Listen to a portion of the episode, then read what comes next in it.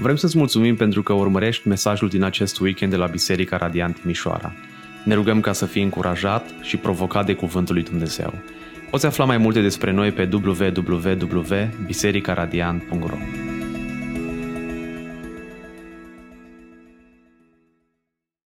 Mulțumesc frumos! Um, aș fi vrut să spun cât de mult mă bucur să fiu între arădeni în dimineața asta. Um, paradoxal, aș fi vrut să spun mai multe lucruri legate de introducere. Am mai luat prin surprindere cu uh, acest dialog foarte binevenit. Însă aș vrea să merg înspre mesaj și aș vrea să folosim timpul ăsta cu cap și uh, cu un scop bine definit și aș vrea să încep prin a vă spune o scurtă întâmplare prin care trec destul de constant și anume atunci când călătoresc, uh, întotdeauna încerc să intru în vorbă cu oamenii cu care stau în compartiment, în avion, în, așteptând un mijloc de transport sau altul și în felul ăsta încerc eu să fac evangelizare. Ei bine, cea mai grea întrebare pe care eu o primesc la începutul conversației este cu ce te ocupi. Nu știu dacă aveți dificultatea asta cei mai mulți dintre voi, însă când lucrezi pentru o organizație creștină sau pentru biserică, e destul de greu să răspunzi la întrebarea cu ce te ocupi fără să oprești dialogul acolo. Dacă aș spune sunt pastor, acolo se încheie. Dacă aș spune sunt preot, ca să vorbim pe limba contextului ortodox, iarăși acolo se încheie discuția. Sau devine foarte dificilă. Așa că am încercat să găsesc o metodă creativă de a răspunde cu, la întrebarea asta cu ce te ocupi. Și întotdeauna încerc să vorbesc pe limbajul clujenilor sau pe limbajul oamenilor care lucrează prin corporații în orașele mari. Ce lucrezi? Pentru o multinațională. Și dintr-o dată lucrurile încep să devină foarte interesante pentru că oamenii devin curioși. Multinațională, wow! Cu ce se ocupă? În principiu ne ocupăm cu alterarea comportamentului omului de când se naște până când moare. Și deja vezi că oamenii efectiv ridică sprâncenele de curiozitate și încearcă să găsească oare ce o fi asta, în ce domeniu e. Uh, dar de obicei oamenii întreabă, dar dacă e multinațional, în ce țări sunteți prezenți? Absolut în toate. Fără excepție. Da, e veche, e nouă, e ceva, e cea mai veche din lume, garantez.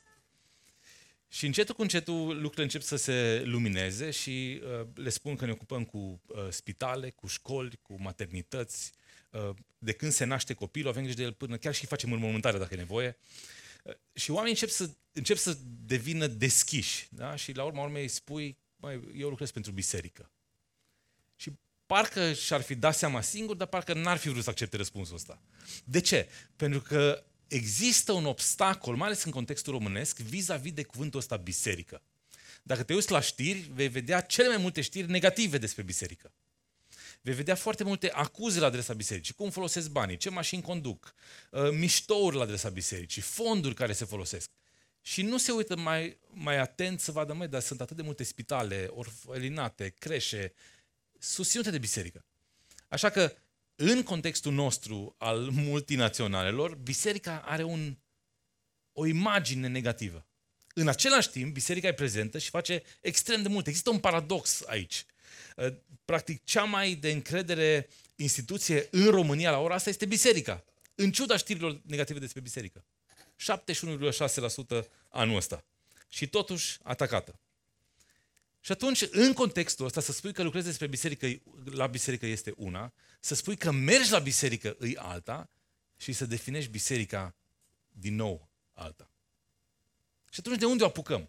Cum vorbim cu oamenii din ziua de astăzi despre biserică, în așa fel încât să construim un pod către ei și să definim biserica în așa fel încât nu să excludem oamenii, ci să includem. Noi vrem să protejăm ce se întâmplă aici dar în același timp vrem să invităm oamenii să vină aici. Cum facem lucrul ăsta dacă nu definim corect biserica? Noi la biserică, la Cluj, am trecut printr-o serie de predici bazată pe crezul creștin. Și aceia dintre voi care n-ați chiulit la ora de religie, s-ar putea să fi memorat crezul creștin în forma care începe după cum urmează. Cred într-unul Dumnezeu, Tatăl, Atoțiitorul, Făcătorul cerului și al pământului, văzutelor tuturor și nevăzutelor. Sunt curios câți dintre voi aveți amintirea asta. S-ar putea să le și știți, dacă vă chinuiți un pic să-l scrieți. Ei bine, una dintre liniile, una dintre rândurile importante din crezul creștin spune așa, și cred într-una sfântă, haide următorul cuvânt, sobornicească și apostolească biserică. Știți ce paradoxal? Că acest crez este recitat în exact aceeași formulă și de evanghelic baptist, și de evanghelic pentecostal, și de evanghelic independent, și de carismatic, și de catolic, și de ortodox. Orice creștin recită crezul ăsta. Și atunci, de ce avem divizările pe care le avem? Dacă toți aderăm la un crez ca acesta. E bine, în dimineața asta aș vrea să ne uităm la acest rând din crezul creștin, să vedem cum am ajuns să recităm și ce înseamnă pentru noi astăzi. Și o spun stând într-o biserică nouă, relativ mică, la 50 de metri de o altă biserică, diferită de asta, nu? Am înțeles că o biserică se întâlnește în clădirea de lângă. Și încă un pic mai încolo avem o biserică ortodoxă, cred că. Și cine știe câte alte biserici mai sunt în cartierul ăsta despre care probabil că nici nu știm. Sau dacă locuiți în cartier, probabil că știți. E bine, hai să vedem cum înțelegem acest crez creștin, cred într-una sfântă, una sfântă, sobornicească și apostolească biserică. Și înainte de asta aș vrea să fac patru observații. Oare putem să folosim și PowerPoint-ul? Și patru observații esențiale ca să înțelegem cum am ajuns la crezul pe care îl avem. Prima observație este faptul că acest crez la care aderă întreaga comunitate creștină din lume este scris înainte de Marea Schismă. Țineți minte că oamenii care stau și scriu crezul uh, bisericii în secolul 4-5 scriu această frază fără ca ei să fie experimentat marea schismă în care biserica de răsărit se desparte de biserica de apus, care astăzi este biserica catolică de cea ortodoxă. Nu mai vorbim de reformă, nu mai vorbim de următoarele despărțiri și fărâmițări ale bisericii. Și totuși, chiar dacă e scris în urmă cu 1700 de ani, ei, cei care au scris-o, au scris-o atât de bine încât astăzi, în secolul 21, stăm și ne uităm la același crez și îl mărturisim cu toții. Doi, ce face această afirmație diferită de celelalte afirmații ale crezului? Am început și am recitat prima afirmație, da? Cred într-unul tată, atoțiutorul, făcătorul. Ei bine, fiecare afirmație a crezului vorbește despre ceva în exteriorul sinelui, însă afirmația despre biserică vorbește despre sine. De ce? Pentru că crezul ăsta este scris de biserică. Așa că vorbește despre sine, nu mai vorbește despre ceva în afara sinelui. 3 aproape orice biserică, denominație, organizație creștină, de oriunde din lume, aderă la crezul ăsta. Și patru, a patra observație, atenție, Scriptura definește biserica, nu biserica definește Scriptura.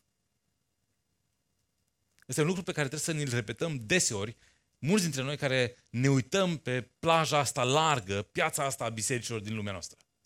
Scriptura definește biserica, nu biserica definește Scriptura. Așa că ce aș vrea să facem este să mergem înspre a înțelege ce înseamnă una sfântă, sobornicească și apostolească. În primul rând, una afirmă unitatea bisericii. Și o să mergem să înțelegem ce înseamnă asta. Sfântă afirmă distinctivitatea. Sfințirea ne face distinți de toate celelalte organizații din lume. Catolică afirmă universalitatea. O să traducem să vedem de ce folosim sobornicească, de ce folosim catolică, de ce folosim universală. Și într-al patrulea rând, apostolică sau apostolească afirmă autenticitatea bisericii. Hai să vedem cum am ajuns la aceste patru atribute. Repet, Scriptura definește biserica, nu biserica definește Scriptura, așa că aș vrea să începem de la Scriptură. Dacă vreți să întoarceți împreună cu mine în 1 Ioan 17 cu 21. 1 Ioan 17 cu 21 este baza pentru unitatea bisericii. Uitați-vă ce se roagă Domnul Isus. Mă rog ca toți să fie una, da? Subliniați acolo. Mă rog ca tot să fie una, cum tu, Tată, ești în mine și eu în tine, ca și ei să fie una, unde? În noi, pentru ca lumea să creadă că tu m-ai trimis. Deci există un scop în unitatea bisericii. Eu le-am dat slava pe care tu mi-ai dat-o, pentru ca ei să fie una, cum și noi suntem una. Eu în tine, tu în mine, pentru ca ei să fie în chip desăvârșit, atenție, să fie în chip desăvârșit una. Ca să cunoască lumea că tu m-ai trimis și că i-ai iubit cum tu m-ai iubit pe mine. Rugăciunea Domnului Isus. Acum, întrebarea este, dacă Dumnezeu Fiul îngenunchează și se roagă pentru unitatea bisericii și ne uităm la starea bisericii de astăzi, tragem concluzia că rugăciunea asta e fără răspuns? A primit rugăciunea Domnului Isus răspuns sau nu a primit răspuns? Așteptăm încă să vedem răspunsul sau el deja este primit, însă că altfel decât ne-am așteptat noi astăzi? Este o întrebare dificilă. Însă nu doar Isus are rugăciunea asta, dar aș vrea să ne uităm să vedem ce spune Pavel. În Efesem 4, de la versetul 1, spune așa. Pentru că începe să lumineze, de fapt, ce înseamnă unitate. Efesem 4 cu 1. Vă sfătuiesc, dar eu, cel întemnițat pentru Domnul, să vă purtați într-un clip vrednic de chemarea pe care ați primit-o, cu toată smerenia și blândețea, cu de lungă răbdare, atenție, îngăduiți-vă unii pe alții în dragoste și căutați ce? Dați-vă în text. Căutați unirea Duhului prin legătura păcii. E foarte interesant că ne uităm în secolul I la biserică, care nu era o instituție. Dar astăzi, când gândim biserică, gândim instituție. E bine zice, căutați unirea Duhului prin legătura păcii. Este un singur trup, un singur Duh, după cum și voi ați fost chemați la o singură nădejde a chemării voastre, este un singur Domn, o singură credință, un singur botez. Este un singur Dumnezeu și Tată al tuturor care este mai presus de toți, care lucrează prin toți și care este în toți. Ei bine, ce concluzii tragem când ne uităm la textele astea și ne uităm la starea de fapt a lucrurilor? Tată, mă rog ca ei să fie una, este un singur trup, o singură credință, un singur botez. Și primul lucru pe care aș vrea să subliniez este problema divizării bisericii.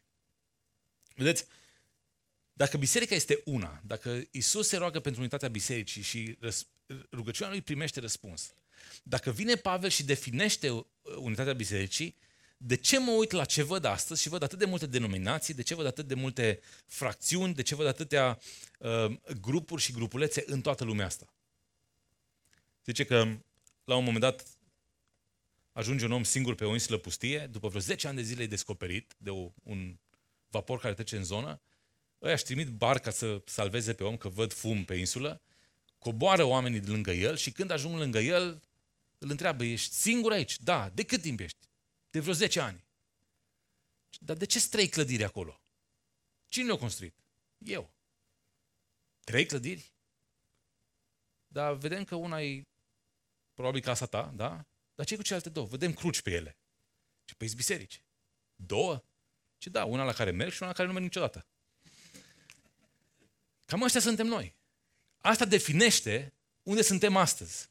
Avem biserici la care mergem, la care nu mergem niciodată și biserici pe care nici măcar nu le considerăm biserici. Hai să ne uităm un pic să vedem ce spune Bruce Shelley. Bruce Shelley este un istoric al bisericii și el spune așa.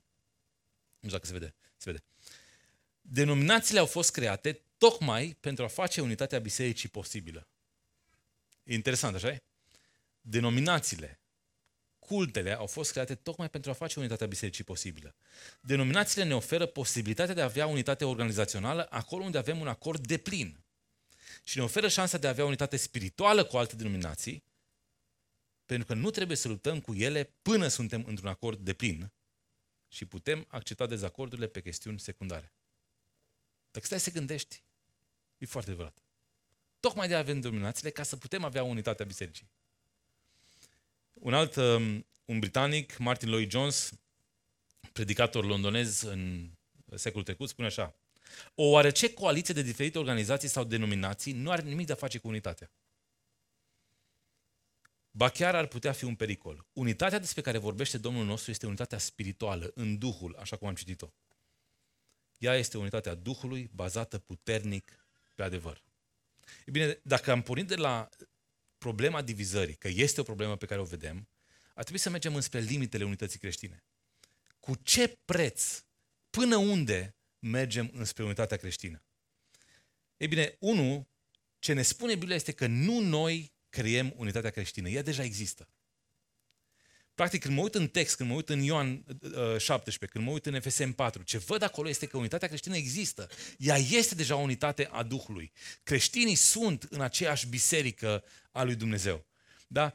Denominațiile sunt o cu totul altă discuție. Unitatea creștină există deja. Doi, noi doar trebuie să o promovăm și să o păstrăm. acea unitate pe care o avem a Duhului, noi trebuie să o păstrăm și să o și promovăm. Doar că ea nu este instituțională. Și ecumenismul asta țintește, o, o unitate instituțională, însă ceea ce vrem noi nu este unitatea aceea institu- a instituției, fiindcă nu o vom avea niciodată, ci este unitatea Duhului. Și trei, această unitate este definită de Duhul prin aceeași voință, aceeași dragoste și același scop pentru care biserica există. Și atunci care sunt limitele? Ei bine, limitele, și vreau să mă întorc la FSM 4 cu 5, limitele sunt exact acelea pe care le definește Scriptura, și anume un domn, o credință, un botez. Bine, bine, dar botezul copilor mici sau botezul adulților? Observați că parcă nu se mai termină. Parcă acum am pus mâna pe limite și ne fug de sub mână. Hai să vedem un pic, pentru că, practic, Pavel ce face este, ne oferă mai mult decât atât. Pavel în 1 Corinteni 15 definește, practic, esența a ceea ce este credința creștină. Esența, atenție. Și în esența asta zice în 1 Corinteni 15, de la versetul 1, în felul următor. Vă fac cunoscut, fraților, Evanghelia pe care am propovăduit-o. Asta e esența, da?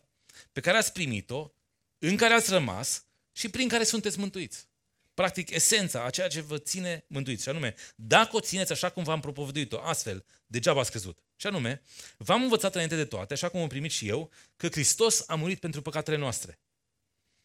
Apoi, nu doar că a murit pentru păcatele noastre, dar a făcut-o după Scripturi, așa cum a fost profețit, a fost îngropat, a înviat a treia zi după Scripturi și apoi s-a arătat lui Chifa și apoi celor 12. Și o să te întreb, bun, dar ce e aici? De ce e asta esența? Păi de ce e esența? Pentru că este bi- învățătura biblică despre viața, moartea și învierea lui Iisus Hristos. Dacă stăm și punem că asta e esența Scripturii, asta e esența credinței, trebuie să mă uit la viața, moartea și uh, uh, învierea lui Iisus Hristos. Doi, apoi trebuie să mă uit la existența și gravitatea păcatului. Hristos a murit pentru păcatele noastre. Deci noi trebuie să avem aceeași filon, aceeași înțelegere a păcatului. Și asta face parte în esență. După aceea trebuie să vedem că păcatul este prezent și că păcatul, plata păcatului este moartea. Hristos a murit. Ne întoarcem la aceeași afirmație. Apoi, credința în Dumnezeu are implicații profunde pentru felul în care suntem afectați de păcat și iertați prin jertfa lui Isus pentru noi. Și în al cincilea rând, învierea și prin extrapolare minunile sunt de asemenea esențiale credinței creștine. Așadar, dacă astea sunt limitele, ce facem cu cei care nu aderă la esența Evangheliei? Până unde ne unim și cu cine ne unim? Suntem aici într-o clădire care este o biserică micuță, care practic din exterior ar putea fi percepută ca, a, da, da, voi căutați unitatea, să fiți băgați în seamă de cei care au biserici de 5-6 mii de oameni, nu? Căutăm noi unitatea asta? Căutați voi unitatea asta? Cu ce preț o căutăm dacă o căutăm? Da ce spune Galaten, tot Pavel. Mă mir că treceți așa de repede la cel ce v-a chemat prin Harul lui Hristos la o altă Evanghelie. Nu doar că este o altă Evanghelie, dar sunt unii oameni care vă tulbură și voie să vă răstoarne Evanghelia lui Hristos. Adică esența aceea a Evangheliei. Dar chiar dacă noi înșine sau un înger din cer ar veni să propovăduiască o Evanghelie deosebită de aceea pe care v-am propovăduit-o noi, să fie anatema. Ce cuvinte dure. Orice nu este Evanghelie, să fie anatema. În aceeași notă scrie Iuda, Prea iubiților, pe când căutam cu tot din adinsul să vă scriu despre mântuirea voastră de obște, m-am văzut silit să vă scriu, să vă îndemn, să luptați pentru credința care a fost dată sfinților, odată pentru totdeauna. De ce? Că s-au streculat printre voi oameni scriși de mult pentru o sândă aceasta, oameni nevlavioși, care schimbă în desfrânare harului Dumnezeului nostru și dăgăduiesc pe singurul nostru stăpân și Domnul Iisus Hristos. Cu alte cuvinte, biserica este unită. Există unitate. Însă menținerea unității creștine nu trebuie făcută cu orice preț. Ce spune aici Pavel? Ce spune Scriptura? Trebuie să ne luptăm să păstrăm Evanghelia curată cu orice preț. Dar nu să păstrăm unitatea cu orice preț. Păstrarea Evangheliei curate este prioritară păstrării unei unități aparente. Biserica este unită, unitatea este în duh, bazată pe adevăr, adevărul Scripturii. Și acest adevăr trebuie cunoscut, păstrat și păzit. Și aș vrea să citesc o frază pe care am scris-o și nu vreau să o greșesc. Dezbinarea nu este între baptiști și penticostali, atenție. Nu este între ortodoxi și catolici, între creștini după Evanghelie și luterani, ci despărțirea trebuie să fie între cei ce se închină adevăratului Dumnezeu, crezând într totul Evanghelia, și ceilalți.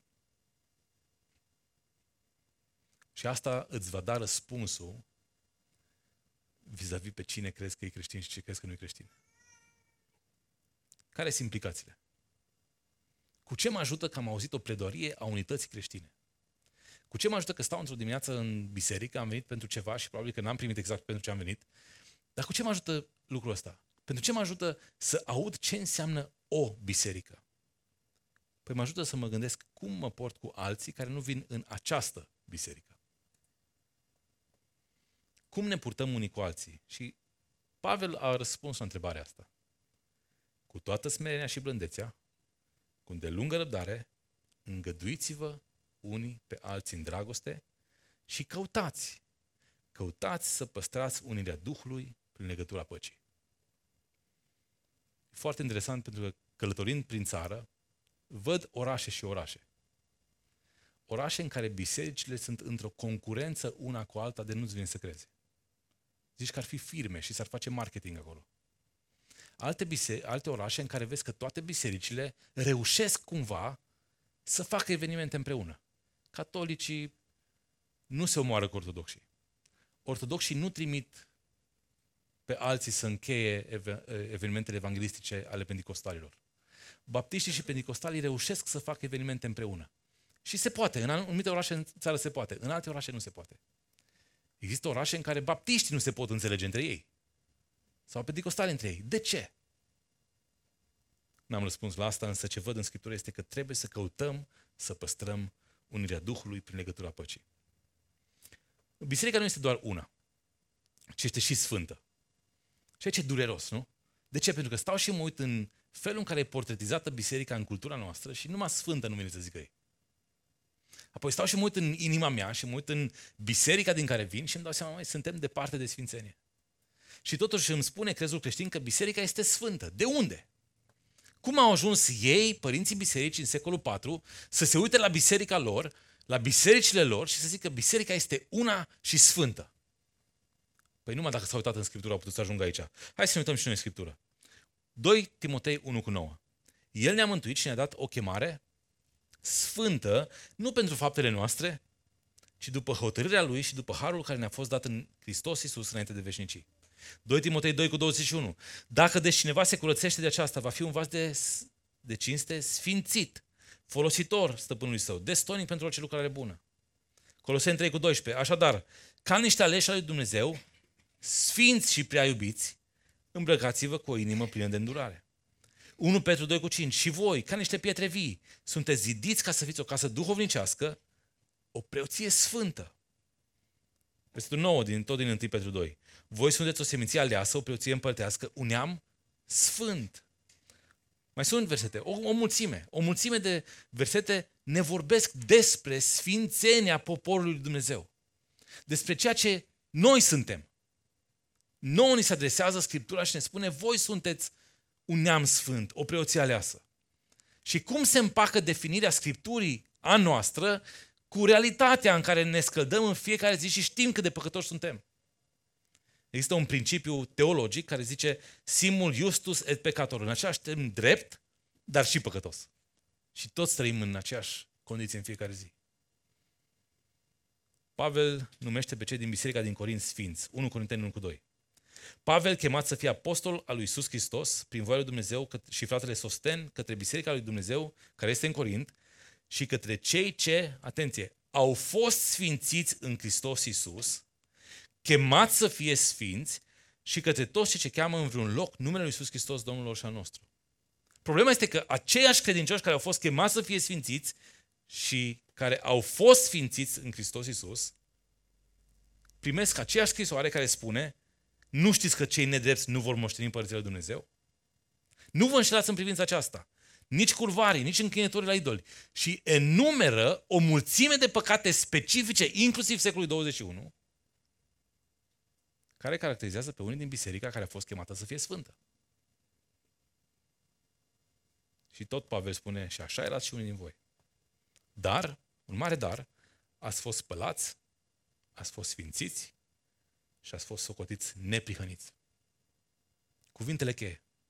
Ați fost spălați, ați fost sfințiți și ați fost socotiți neprihăniți. Spălați curățirea de păcate, sfințiți punerea deoparte și socotiți actul legal de declarare a noului statut. Toate la timpul trecut, toate la diateza pasivă, adică nu le putem face singuri, altcineva le face pentru noi, și toate percepute împreună. Nu poți doar una din ele, toate trebuie să se întâmple. Cu alte cuvinte, asta face ca biserica să fie sfântă. Ceva ce Dumnezeu a făcut și nu ține de noi. Așadar, biserica este deja sfântă și tu trebuie să te chinui să aderi unei biserici sfinte. Că e un chin. nu e așa? Ne luptăm cu păcatul. Ne luptăm cu ispita. Ne luptăm cu viața aici pe pământ, însă știm cine ne dă puterea și știm unde suntem plantați. Și aceeași întrebare am pentru tine astăzi și pentru mine. Ce implicații are asta pentru mine astăzi, aici, acum? Dacă biserica este unită de Dumnezeu, dacă biserica este sfințită de Dumnezeu și eu sunt membru în trupul lui Hristos, ce îmi spune mie cum trebuie să trăiesc eu? Pot eu să vin dimineața chiar cum îmi vine mie la biserică? Eu știu că este un, o unealtă de marketing să spui, vino așa cum ești. Ești acceptat oricum. Da, ești acceptat oricum, dar nu ești lăsat să pleci cum ai venit. Pentru că da, vrem să poți să vii la biserică, indiferent de unde vii și vrem să poți să vii să te închini, pentru că este un spital aici. Vrem să te ajutăm. Însă, trebuie să vrei și tu să te ajuți. Trebuie să înțelegi, de aia predicăm păcatul și de aia predicăm iertarea. Fiindcă e nevoie de iertarea asta a păcatului ca să putem să ajungem să fim sfințiți. Scriptura ne vorbește în 2 Corinteni 7 cu 1. Deci dacă avem astfel de făgăduințe prea iubiților, să ne curățim de orice întinăciune a cărnii și a Duhului și să ne ducem sfințirea până la capăt. Cu alte cuvinte, suntem în trupul lui Hristos care este sfânt. Dar noi trebuie constant să ne luptăm pentru sfințirea noastră până la capăt. Ce înseamnă capăt? Până când am închis ultima oară ochii. Într-al treilea rând, biserica este și sobornicească. Aici începe să fie interesant. Pentru că lumea nu știe să definească sobornicească. Sunt foarte curios câți dintre oameni din sală știu să definească ce înseamnă sobornicească.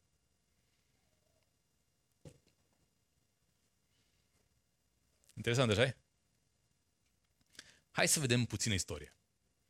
Um, sobornicească înseamnă universală, dar hai să vedem cum am ajuns la Universitatea Bisericii. Dacă vrei să mergi pe următorul slide, în traducerea grecească a crezului apostolic avem fraza următoare, da? Eis, hian, agion, catoliken. Da? L-am pus și în litere românești. Cuvântul sobornicească este tradus din cuvântul care sună în pronunție catoliken. Dacă ați fost în Grecia în concedii destul de des, poate că reușiți să citiți fraza asta. Nu neapărat că o să înțelegeți. Da? Dar cuvântul tradus cu sobornicească este cuvântul catoliken. Latina, da? deci asta e biserica răsăriteană, care folosește traducerea grecească, care avem cuvântul catoliken, în latină, este mai, un pic mai ușor de înțeles pentru toți, pentru că am făcut latină la școală, avem et unam sanctam catholicam. Deci cuvântul catoliken grecesc este tradus în latină prin catolicam. Da? Acum avem o bătaie de cap pentru că nu înțelegem ce înseamnă catoliken. Catoliken vine din rădăcina cuvântului catolu, care înseamnă întreg sau universal. Așadar, în mod normal, ar fi trebuit să fie tradus ca biserică una, sfântă și universală. Dar vine Biserica Ortodoxă Română care folosește cuvântul sobornicească, care zice că Biserica sobornicească înseamnă unirea tuturor cu totul, fiecare membru și toți la un loc stau în unire cu Biserica întreagă și aceasta cu fiecare membru. Asta înseamnă sobornicească. Catolicii preferă cuvântul catolic, ortodoxii folosesc cuvântul sobornicească, noi, baptiști, penticostali, evangelici din România, avem de ales și putem folosi cuvântul universal. Și în felul ăsta am lămurit. Asta înseamnă Biserica Catolică. Înseamnă Biserica Universală, adică aceeași biserică peste tot în lume și oricând în istorie. Deci noi credem că este aceeași biserică și în secolul 4, și în secolul 11, și în secolul 21 și va fi aceeași biserică și în secolul 25, dacă mai apucă lumea asta atâtea secole. De unde vine Universitatea de Bisericii? Pe ce se bazează ei când zic că biserica este universală? Hai să mergem în Galanteni 3 cu 26 până la 29 căci toți sunteți fii Galaten 3 cu, Galaten 3 cu 26, că toți sunteți fii al lui Dumnezeu prin credința în Hristos Iisus. Toți care ați fost botezați pentru Hristos, v-ați îmbrăcat cu Hristos. Nu mai este nici iudeu, nici grec, nici rob, nici slobod, nu mai este nici parte bărbătească, nici femeiască, fiindcă toți sunteți una în Hristos Iisus. Cam asta e ideea din spatele sobornicească, universală, biserică. Nu vreau să stau mai mult aici pentru că aș vrea să mă apropii de final, um, punctând trei lucruri vis-a-vis de faptul că biserica este universală. Și trei lucruri punctate de teologie și sunt trei indicații, implicații, unu, contra provincialismului. Ce înseamnă asta? Dacă biserica este prezentă în toate culturile și în toate perioadele la fel, ea nu poate să fie limitată unei singure țări, unei singure culturi, unei, sing, unui singur cult și nici unui singur conducător lumesc, fie el cu sau fără cravată. Biserica universală. Nu-i pe nume propriu a nimănui. Este aceeași. 3. Contra sectarianismului. Universalitatea bisericii trebuie să arate cât de multe lucruri ne unesc pe cei din bisericile atât de diferite, iar accentul ar trebui să fie pe ceea ce ne unește, nu atât de mult pe ceea ce ne desparte. Și trei, contra partizanismului, adică Universitatea Bisericii demonstrează cât de păcătoasă poate fi segregarea pe statut social, rasă și economic. Și noi, românii, avem ceva de spus vis-a-vis de segregarea socială, economică și rasială. Gândiți-vă la asta. Și aș vrea să mă apropii de final cu ultimul cuvânt, apostolicească sau apostolească biserică. Ce înseamnă că noi suntem o biserică apostolească? Și aici, în mediile românești, există câteva nuanțe care merită punctate. Pentru romano-catolici înseamnă că există o tradiție extra-biblică care merge până la apostoli, iar asta îi oferă acelei tradiții autoritatea necesară. De asemenea, înseamnă că papa a moștenit autoritatea papală direct de la apostolul Petru. Asta înțeleg catolicii. Dacă ne ducem către carismatici, și avem și în Timișoara destui de mulți, înseamnă că amprenta apostolicității bisericii se vede prin faptul că conducătorii sau oamenii de influență din biserică au capacitatea darurilor miraculoase specifice apostolului Iisus Hristos. Alții cred că apostolic înseamnă neîndominațional. Biserica în case, ca pe vremuri, ca pe vremea bisericii primare. Ce spune Biblia? La urmă urmei, de aici am pornit, aici vrem să ajungem. Efeseni 2 cu 19 spune așa, Așadar, voi nu mai sunteți nici străini, nici oaspeți ai casei, voi sunteți împreună cetățeni sfinți, oameni din casa lui Dumnezeu, fiind zidiți pe temelia apostolilor și prorocilor. Piatra din capul unghiului fiind Iisus Hristos. În el toată clădirea bine închegată crește ca să fie un templu sfânt în Domnul și prin el și voi sunteți zidiți împreună ca să fiți un locaș al lui Dumnezeu prin Duhul. Observați, avem trei imagini. Cetățenii ai împărății, oameni din casa lui Dumnezeu, un templu sfânt. Toate având aceeași temelie, și anume temelia apostolilor. Așadar, bătălia stă în cum definim apostolii. Ce înseamnă apostol? Ei bine, cei mai mulți oameni definesc apostolii ca oamenii trimiși de Isus Hristos. Însă ce uităm să definim este că cei care au fost trimiși de Isus Hristos au fost și chemați de Isus Hristos. Și cei care au fost chemați de Isus Hristos au și fost cu Isus Hristos. Cu alte cuvinte, apostolii sunt o specie foarte rară, fiindcă n-au fost foarte mulți chemați care să fie cu Isus Hristos și să fie trimiși de Isus Hristos. Fapte 4 cu 13 uh, arată nuanța asta foarte importantă când au văzut ei îndrăzneala lui Petru și a lui Ioan, ei cei care îl acuzau, s-au mirat, întrucât știau că erau oameni necărturari și de rând. Nimic nu făcea special, dar au priceput că fuseseră cu Isus. Practic, nota distinctivă a apostolicității este faptul că oamenii ăia au fost cu Isus Hristos. Au fost chemați de Isus, au stat cu Isus. Gândiți-vă cât timp au stat cu Isus. Trei ani de zile, non-stop. Nimeni nu se mai califică acolo. Și ei au fost trimiși de Isus Hristos. Așadar, ăsta e semnul distinctiv al bisericii. Se bazează pe mărturia directă și exclusivă a apostolilor care au fost cu Isus Hristos.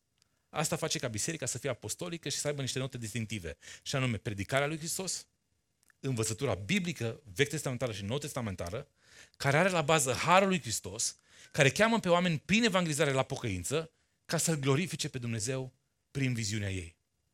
Așadar, o biserică apostolicească este una care se bazează pe autoritatea apostolilor aleși de Iisus Hristos, care au fost martorii Lui și trimiși de El. Și atunci, care sunt implicațiile pentru mine astăzi? Implicațiile sunt că biserica trebuie să rămână bazată exclusiv pe ceea ce au primit apostolii ca fiind singura și suficientă învățătură adevărată. Noi nu trebuie să scoatem nimic, nu trebuie să adăugăm nimic. Scriptura ne oferă singura și suficientă învățătură ca să știm cum trebuie să arate o biserică astăzi. Evident că vom, o vom gestiona ca să funcționeze în cultura noastră, o vom gestiona ca să funcționeze vârstei noastre. Însă noi știm suficient din Scriptură ca să fie definitoriu pentru o biserică. Așadar, cum se vede o biserică unită, distinctivă, universală și autentică? Dar întrebarea mai dificilă este ce înseamnă biserica pentru tine? Ca fiind unită, distinctivă, universală și autentică.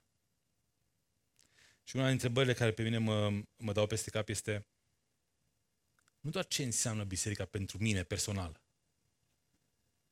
ci cum se vede asta în viața mea de zi cu zi.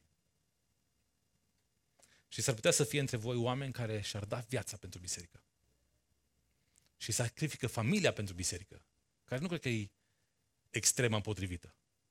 În același timp s-ar putea să fie între dumneavoastră oameni care azi dimineața s-au trezit și au zis, mă, dacă tot ne-am trezit așa de vreme, hai să mergem la biserică. Sunt două extreme. Întrebarea îi, ce înseamnă pentru tine aici, azi și acum, Biserica lui Hristos? Nu te-am întrebat ce înseamnă Biserica Radiant. Și te-am întrebat ce înseamnă Biserica trupului lui Hristos. Și aia, aia ar trebui ar trebui să-ți definească felul în care tratezi viața ta de familie, viața ta socială și viața ta de duminică până duminică, nu doar duminica. Hai să încheiem în nota asta, rugându-ne împreună.